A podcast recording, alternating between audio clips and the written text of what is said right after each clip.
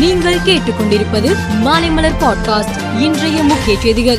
Chennai police commissioner அலுவலகத்தில் கூடுதல் commissioner Premanand Sinha நிருபர்களிடம் பேசுகையில் தீபாவளியை முன்னிட்டு சென்னை மாநகரில் பதினெட்டாயிரம் போலீசார் பாதுகாப்பு பணியில் ஈடுபடுத்தப்படுவார்கள். இரண்டு மணி நேரம் மட்டுமே பட்டாசுகளை வெடிக்க வேண்டும் என சுப்ரீம் கோர்ட் கூறியுள்ளது. அனுமதிக்கப்பட்ட நேரத்தை தாண்டி பட்டாசு வெடிப்பவர்கள் மீது வழக்கு பதிவு செய்யப்படும் என்றார்.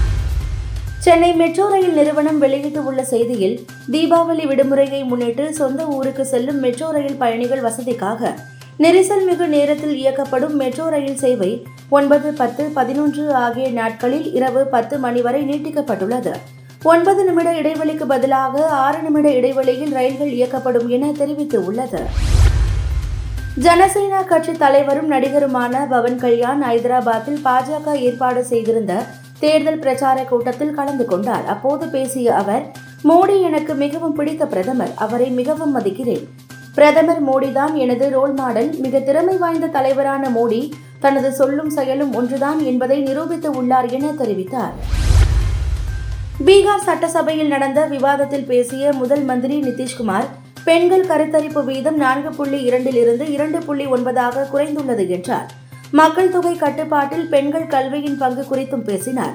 அவரது கருத்துக்கு பாஜக எதிர்ப்பு தெரிவித்ததுடன் மன்னிப்பு கேட்க வேண்டும் என வலியுறுத்தியது. இதுகுறித்து எதிர்ப்பு வலுத்து வருவதால் நிதிஷ்குமார் மன்னிப்பு கேட்டுள்ளார். அதிகரித்து வரும் காற்று மாசு காரணமாக டெல்லியில் உள்ள அனைத்து பள்ளிகளின் டிசம்பர் மாத குளிர்கால விடுமுறை மாற்றியமைக்கப்பட்டுள்ளது.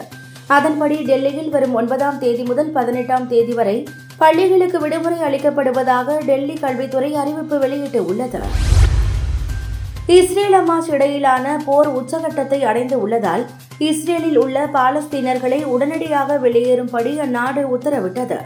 அங்கு பணியாற்றி வந்த தொன்னூறாயிரத்திற்கும் மேற்பட்ட பாலஸ்தீனர்களின் பணி உரிமத்தை இஸ்ரேல் ரத்து செய்தது. இதையடுத்து சுமார் ஒரு லட்சம் இந்தியர்களுக்கு வேலைவாய்ப்பு அளிக்க இஸ்ரேல் முடிவு செய்துள்ளது. ஒருநாள் போட்டிக்கான பேட்ஸ்மேன்களின் புதிய தரவரிசை பட்டியலை ஐசிசி இன்று வெளியிட்டது. இதில் இந்தியாவின் இளம் வீரர் சுப்மன் கில் முதலிடம் பிடித்து அசத்தியுள்ளார். பாகிஸ்தான் கேப்டன் பாபர் அசாம் இரண்டாவது இடத்திலும் தென்னாப்பிரிக்காவின் டீகாக் மூன்றாம் இடத்திலும் இந்திய அணியின் விராட் கோலி நான்காவது இடத்திலும் கேப்டன் ரோஹித் சர்மா ஆறாவது இடத்திலும் உள்ளனர். மேலும் செய்திகளுக்கு மாலை மலர் பாட்காஸ்டை பாருங்கள்.